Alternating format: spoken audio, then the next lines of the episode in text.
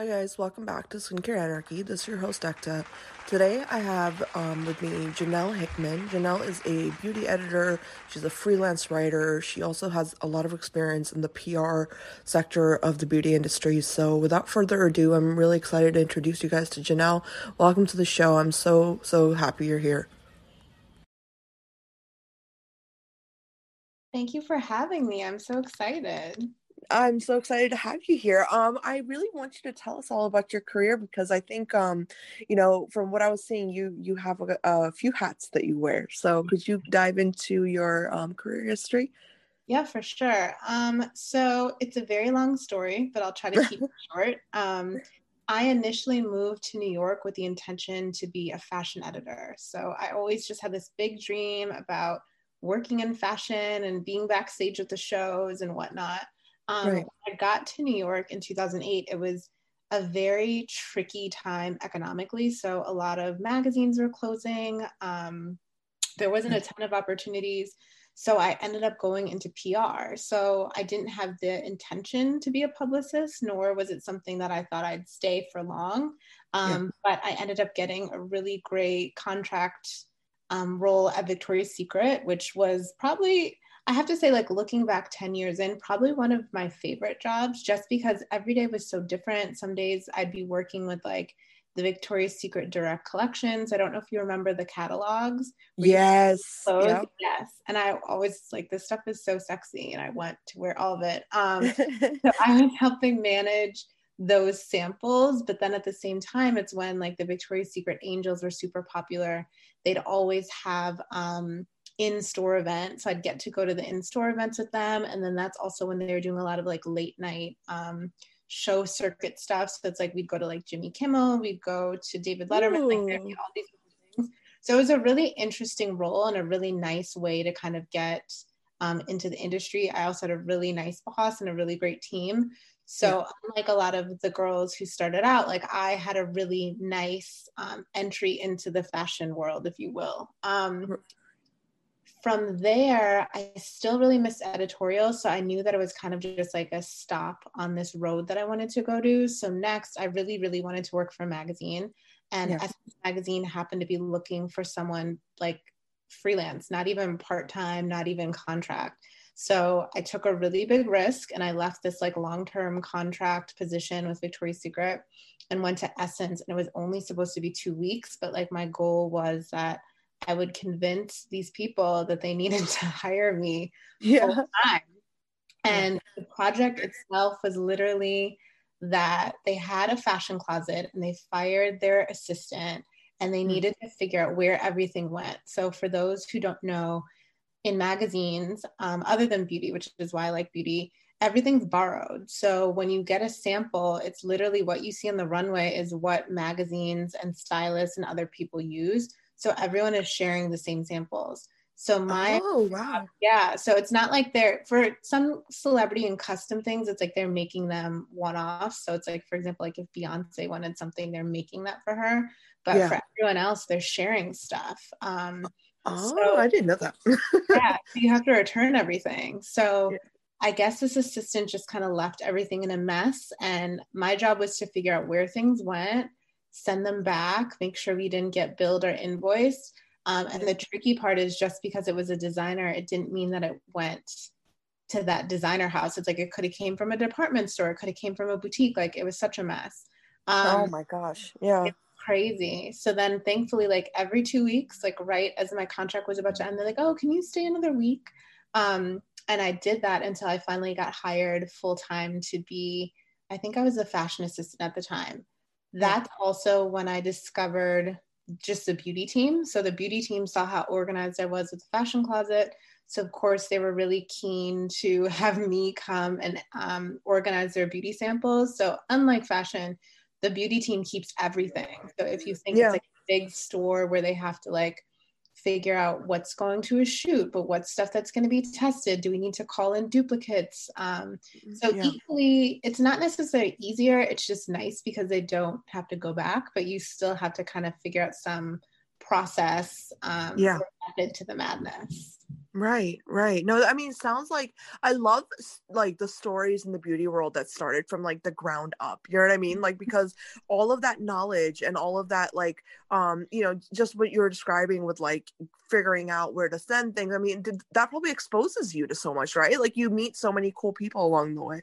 Yes, absolutely. And I think the one thing about starting off in PR, which I really liked, is I kind of realized just the importance and the value of relationships because as a publicist like your whole job is to keep up with people and see what's going on and know what they're working on and then you know you're going to dinner with them and seeing them at events so it's a little bit different than just being an editor where you know you can kind of like i guess not necessarily like ignore but it's like your relationships are valuable but it's a little bit different because with PR, your clients are relying on you and you need to have deliverables.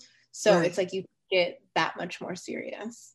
Right, right. Uh, so, um, you know, how did you find the difference between the editorial world and PR? Like, what is like, because that must have been a shift, right? Like that, that's like a huge, like, I don't know. In my mind, I consider it to be so different. So, yeah. Uh, did you struggle with that, like, kind of like the shift, or um, was it kind of naturally? It came naturally too. So I would say I probably struggled with the shift my second PR job. So I went mm. to Essence I ended up mm. leaving, taking a little bit of a break because I wanted to recalibrate. And then I went to this agency called HL Group, and they did, um, they were just starting their beauty division. So I think our clients were like Puig fragrances. So it's like Paco Rabanne, Nina Ricci, um, Valentino. We had a plastic surgeon, and then we had Algena skincare. So Ooh.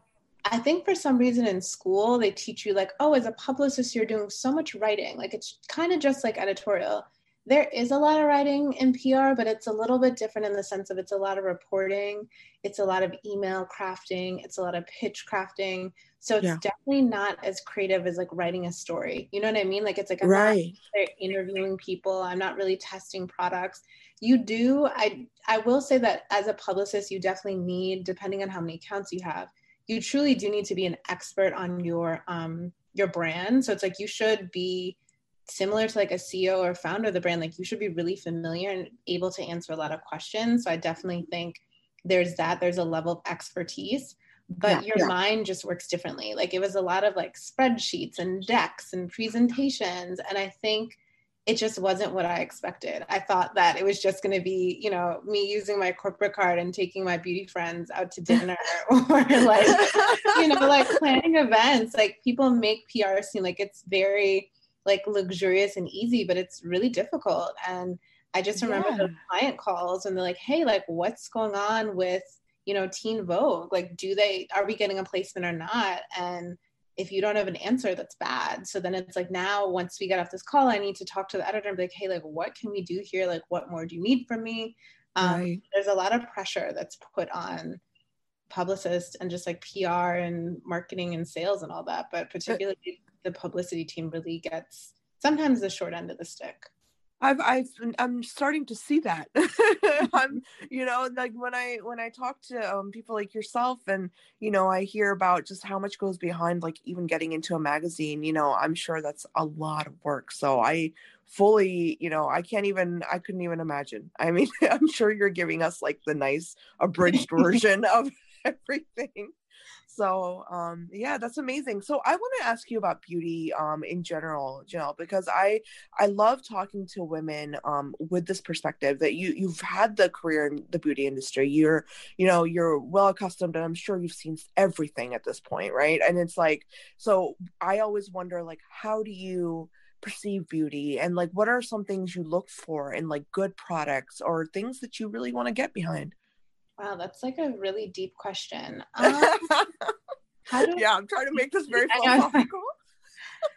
so I'll say, I guess I'll start with this. The reason I love beauty and why I ultimately chose it over fashion is because I think although people claim they don't have preferences or they they're not quote unquote into it, we're all into it. Like even something as simple as like I only use Dove soap or I only use Irish Spring or like I can't live without Vaseline. Even if you're very much so a product minimalist, you definitely have preferences.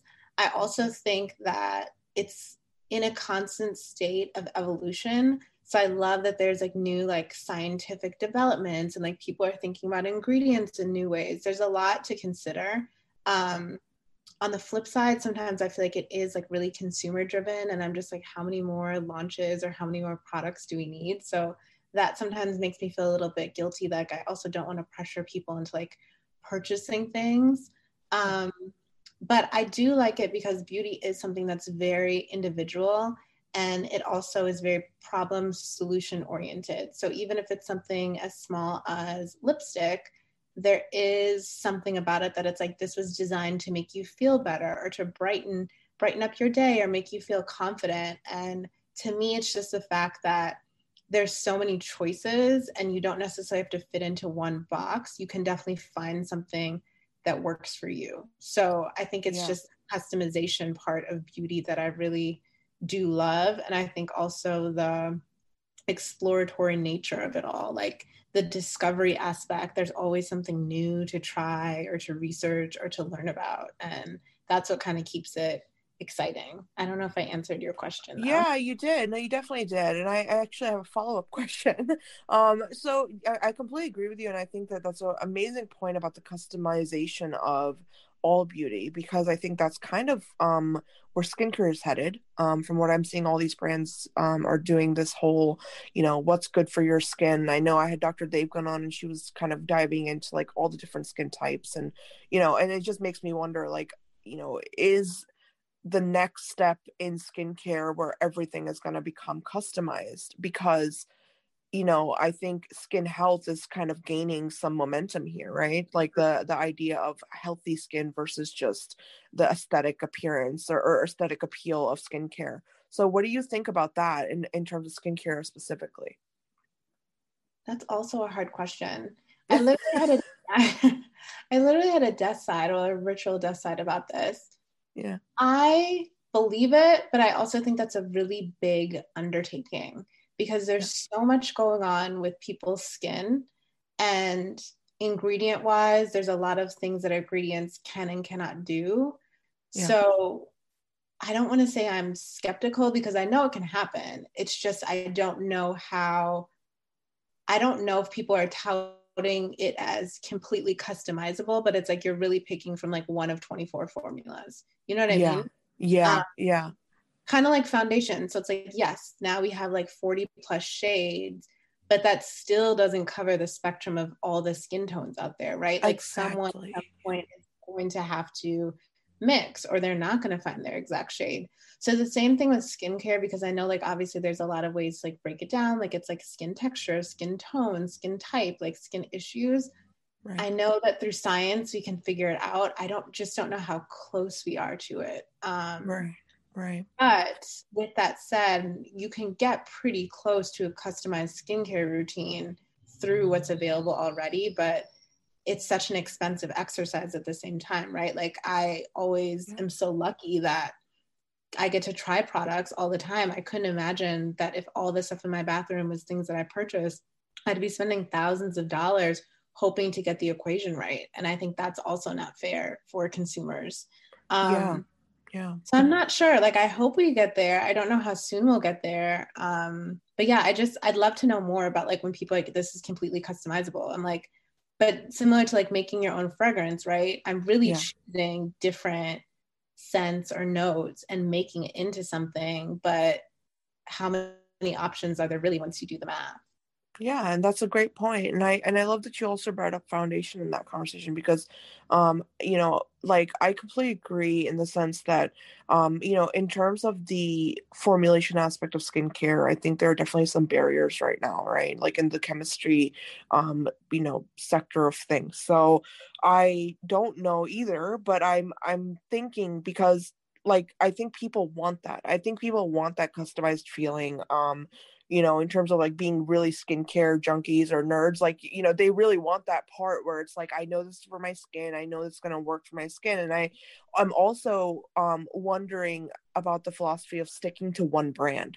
Mm-hmm. Um, you know, because you brought up the great, wonderful point of, um, you know, it's a very, very, expensive venture to find your perfect skincare routine um and you know i think you know it needs to be a little bit more accessible in the way that you know if a person can find a brand that they identify with instead of a mm-hmm. product maybe that brand can provide them everything they need in terms of just their daily routine and you know they don't have to go out looking for 18 different products right it's like that's that's where i kind of um i initially asked you that because of that reason is that customization i think um you know it might be important at this point yeah for sure i mean i even though i try a ton of stuff i would consider myself more of a skincare minimalist in the sense of yes, I do try a lot of things, but at the same token, I try to use minimal things, if that makes sense. So for yeah. me, like when I wake up in the morning, my current routine is I wash my face. Um, right now, I think I'm using Ole Henriksen, their like uh, vitamin C face wash. Then I like to put on a toner. Um, after on a serum and I just started using cream again. And then I'll put on a moisturizer. So it's not like I'm using a ton of products and like occasionally I will swap things out. But for me, I always notice really like my skin is acting right or it looks the best when I'm just consistent with my routine. So not to say like it doesn't matter what I use, like obviously it's like, you know, you want something with a great formulation, but me like i'm not super picky about like price point. I'm more about like ingredient based. So for me like my skin reacts really really well and looks really bright and clear when i use vitamin c. So that's something that i like to use. And sometimes my skin gets a little dry. So it's like i try to incorporate like um, a serum or moisturizer with hyaluronic acid because I can kind of still get that dewy feeling, but um, or look rather, but it's like my skin still feels hydrated. So right. it's not necessarily like I'm using this 14 step program. And some people might even be like, oh, five steps, that even seems like a lot for me. But it really only takes me like five minutes, maybe like maximum. It's not like this long standing thing. I'm not, occasionally I'll do a mask. Like I have a ton at the house. I don't always use them. Um, so that's not something that I necessarily force people to use. I have skincare tools. So it's like I love my ZIIP, but it's like I probably use that like maybe once or twice a week when I remember. So how is that? I've never tried that um, product. so obsessed. So really? it's hard because it's like again, it's like the science, the science of it all. Um, essentially, what it is, it's like it's kind of working out your face. So you think about muscles you use, muscles you don't use, and like just like if you started a fitness routine and you started like lifting weights, you might see some tone and definition in your arms. So I feel the same thing when I use my ZIIP. It's like muscles that I'm not using, so it's like kind of contouring like my jawline and you know making sure that because we're locked inside now like i'm not necessarily getting like botox quarterly. So it's like making yeah. that my frown lines are not my frown lines or my forehead lines aren't as pronounced. So it does make a difference in the sense of once you use it you kind of see like an instant rejuvenation. I think again like there's a whole question around like the science. So it's like are there long-term effects from using this? Because it is nanocurrent so it's like what does that mean for my skin long term um, right you know is it enhanced if you use certain beauty products? So it's like should i be using certain ingredients? It's like so maybe if i pair it with after i use my retinol like that might increase the effect. So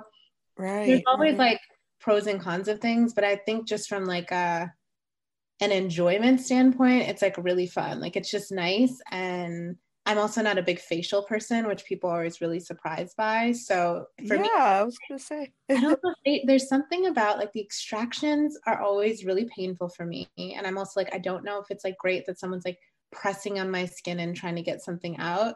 And then yeah. like the weird thing about the steam, like I know some people don't use steam, but like the steam from the towel and also like the steam if they use a steamer makes me feel a little bit claustrophobic. So I'm always like, no thanks. And like people like, really? If you don't want this facial? I'm like, not really. Um, yeah. So it's not it's not something I do frequently. Like maybe I get like two facials a year. I'm very wow. very weary. It just makes me well little... no i don't blame you because i think there's also this um like personalized it's like your personal time with skincare and skin health. I think there's an aspect um there as well right? It's like a personal thing we do every day for ourselves or mm-hmm. you know mm-hmm. it's like the way we want it done to our face right? So it's like uh, you're kind of handing off that control to somebody when you go in for facial. So yeah. um you know i can i can totally see that. It, it's not too crazy or anything uh, but I, I want to know. Um, actually, I want to know about your. Well, you kind of went into your favorite products, but how do you um go about like testing? Like, do you stick to something for like I, you know, I don't know, like four weeks or something before you decide, you know, I love this? Or is it more of like instantly like, oh, this works for me. I'm just going to use this. How is that whole process for you? Because I think it's different for everybody um, yes. in terms of skincare. That's a really good question. Um, I would say a little bit of a mix of both. Like I think there's certain things that as soon as I apply it onto my skin or even like makeup wise, I'm like, this is not for me. Like I'm like, I don't like this. Um, yeah. What I try to do is I try to only test one new thing at a time. So kind of like how I mentioned, like my skin routine is pretty set. So let's say I'm like, okay, this week I want to try a new serum. I'm gonna keep everything else. It's almost like um, what's the thing? Like when you have like constants and variables. Like I try to only use like one variable at a time. So then if I do have a reaction or if something does go awry, I can quickly pinpoint like, okay, it was that new thing you used versus if I started using like five new things, I have no idea where to start. Like I'm like, was it my moisturizer? I'm like, was it the face wash? Was it like right mist I use? It gets too confusing. So I usually try to swap out one thing at a time. If I really like something, I'll use it into the end. So I'm like very like, let's finish this until the jar is done. I would say that I try to give things like technically for skincare, you really do need time. So most people say like I think between like 28 to 40 days. It's like a really long timeline. Yeah. Um, and I think it's like just the rate that we write stories and like create content. Sometimes that's not always possible. I'd say I can tell if I'm gonna like something in the first week. And if yeah. I really like something, it's like I'll just keep using it. So there's certain products like um, off top. I still really love Vintner's Daughters serum. Like that's something I've been using for years. So I don't necessarily use it every day, but it's something that I keep in rotation that it's like always in my bathroom. So if I'm like, oh, my skin is dry or I feel like it's freaking out, that's there. Um, I'm a really big fan, like body wise, of bio oil, which people are so shocked. I love bio oil. I love the way it smells. I love the consistency. I think it's like perfect for summer in the sense of like, I need to stay moisturized so my skin doesn't look dry, but it doesn't make me feel like hot. Yeah. Um, hair wise, I'm trying to think of what I've consistently used. I don't have it, but Carol's daughter had a really nice kind of like almost a pomade type product and it yeah. smells lightly of oranges and the name is escaping me right now but that's just something that it's like i know if my hair's dry and i need to revive it it's really great um amika makes a really good cleansing conditioner so it's like there's just certain things that I always know I'll use. And because it's like I'm so in love with them, I'm like, I don't really want to try something new to swap them out. So Right, right. It's like your favorites. Like you yeah. you know it works, you know how it works, and you want to keep it. Yeah. I love that. And I think that's also a part of uh, skincare and self-care. It's like you know building that relationship with a brand and a product and really kind of trusting it. I mean there's a huge trust um, component right? And i think that brands have to i think focus on that and that's really kind of my goal at Skincare Anarchy's when i interview brands i'm like you know can you tell us about your background and your vision? Because i don't think it's enough to just come out with a product and just be like well this looks pretty on a shelf. Yeah. like you should know why the brand was created what was the thought process and like the you know what i mean? Like the the real the meat and potatoes of you know what went behind it. So i think that helps people form that relationship and you know c- keep coming back to that product and keep coming back to that brand in general. And i think you know it, it's just it's more important. And that's something i noticed as a consumer it's like i would be buying things and then i'd be like well i don't even know why this came out. Like you know mm-hmm. like what went behind this so yeah um that's interesting that you you brought that up and your favorites. Thank you for sharing those. I'm sure um you gave some great tips to people listening because i know i'm always looking for good stuff so um but yeah um i want to just you know kind of close off by talking about um you know since you're also a woman of color i mean i think this is a conversation that i really um want to have with people um, because we're i think things are shifting right now in terms of the whole inclusivity conversation. So um, what are your thoughts behind that? And eh, you know really um, what do you think about every brand striving for this like one benchmark um you know goal? Like do you think it's it's logical? Or i mean really how do you feel about it? Uh, so many thoughts. Um yeah I guess to start, I think what a lot of people didn't realize, and I'm not quite sure why, is that this is a long standing issue that stems from top to bottom. And yeah. I think the biggest thing that people can have impact in is hiring people of color. And I don't know why it's still a conversation because it just seems like such an easy fix. But right. it's really hiring people of color at every single level. And I can't emphasize that enough. It's hiring assistants of color, it's hiring middle management, it's hiring VPs, it's hiring SEO or CEOs, not SEO. That's my mind is on work. Um, I knew what you meant. yeah. And because if not, like let's just give an example of an assistant. An assistant of color gets a job. Amazing. They need to be promoted throughout the system so then they will also utilize their network to get more people who look like them in the company, in the building, in these seats. I think a lot of times people think that, oh, we hired someone important at the top, but it does not affect or influence the rest of the work environment, nor does it in- influence the content or the products or anything like that. It has to be something that's felt throughout. Um, I think with all the things that were going on, particularly in the US, um, there was a very big jump to get like diverse and inclusive content. But unfortunately, the way people did that was they'd hire freelancers like me, which is nice, but it's also like you're hiring freelancers because you guys don't have anyone internally who can have these conversations or write about these articles.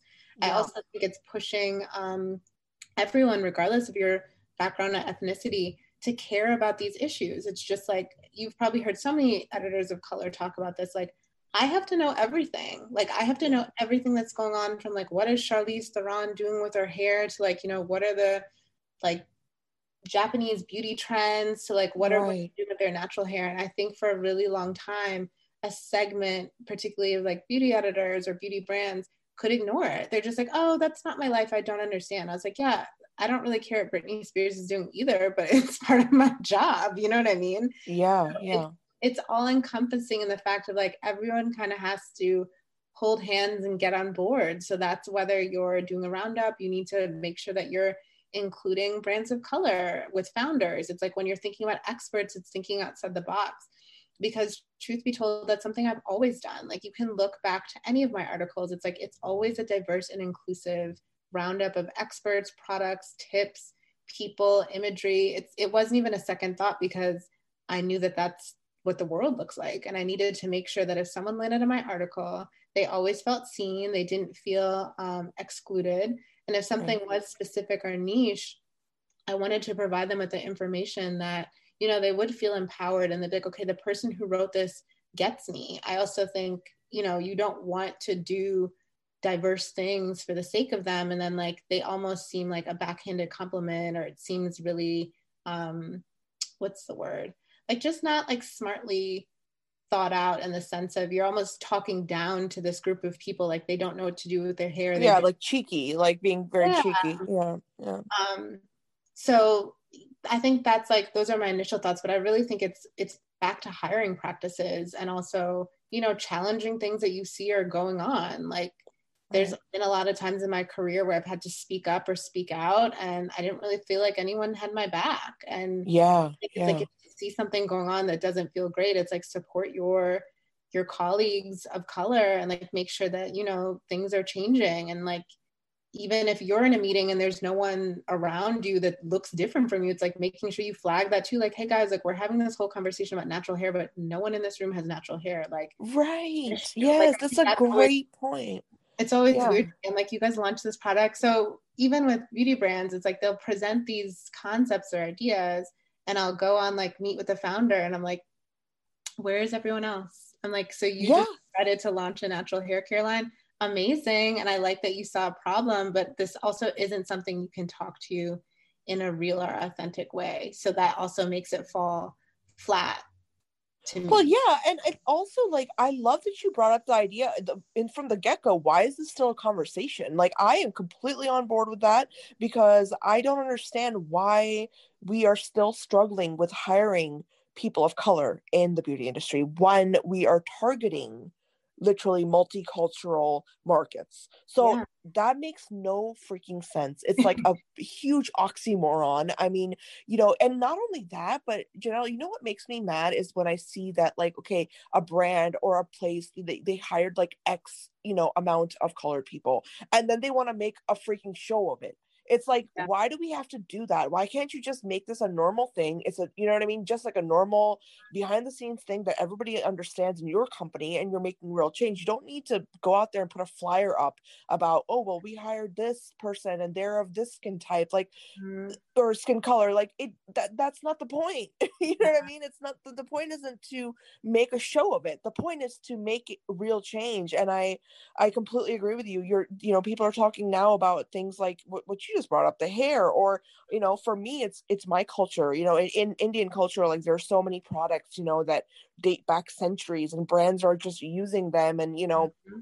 that's wonderful that's beautiful and i'm glad that my culture is coming forward but um how many indian people do you have on your uh formulation board or like committee? You know what i'm saying? Like i just want to know and it's probably going to be zero right? Like it's like it makes no sense so yeah i'm sorry i got really fired up but like no, I, okay. Really I get it yeah i get it it's it's challenging because i think um i just wrote a piece about like my year in review for the Coveteur and like one of the mm-hmm. things I was thinking about is like, yes, like knock on wood, I was very blessed to have a successful freelance year. But part of that was because everyone felt guilty or everyone felt like they needed to come up with a solution because they didn't have diverse hires. And I think there is also a level of privilege where editors who are not of color would reach out to me and be like, hey, oh my gosh, we have an assignment. I've been thinking, I'm so happy you reached out to me, like X, Y, and Z.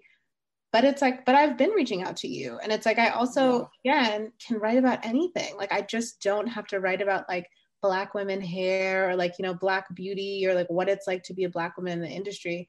There's so many other there's a multitude of things i can um, write about and it's like and i'd love to be considered for them so right sometimes right i think down to exactly. be like you know hey thank you so much for thinking about me but like this isn't a topic I want to cover. Like I've also covered this topic numerous times. Like keep me posted for other opportunities that come across your desk or assignments. So right, was, right.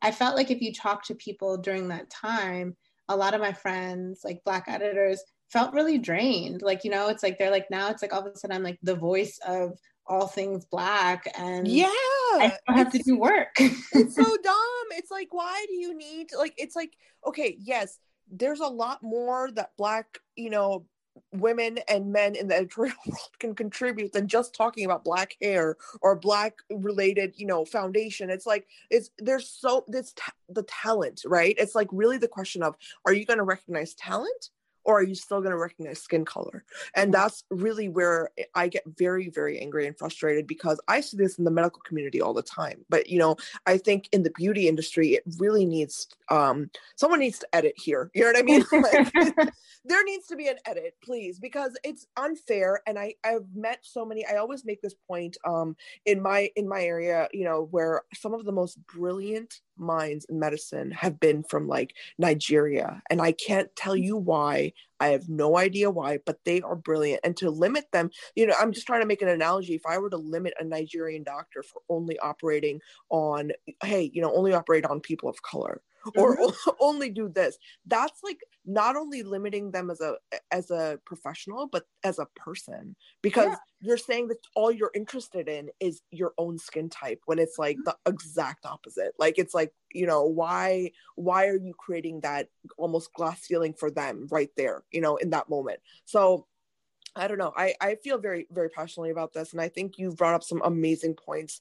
Um, I could honestly do a series about this with you.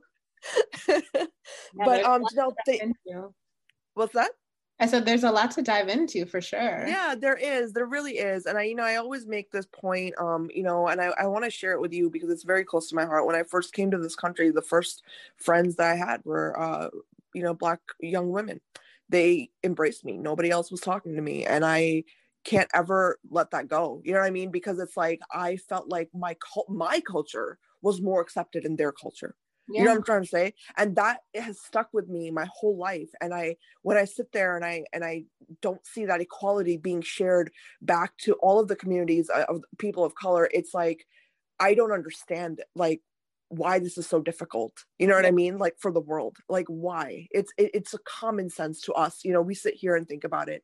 So why isn't it common sense to everybody else? You know that's just yeah anyways i'm gonna stop ranting but thank you so much janelle um you're amazing and I love I love everything we talked about. So I would love to have you back if you have the time in your schedule. Um, yeah, I'd love to. Yeah.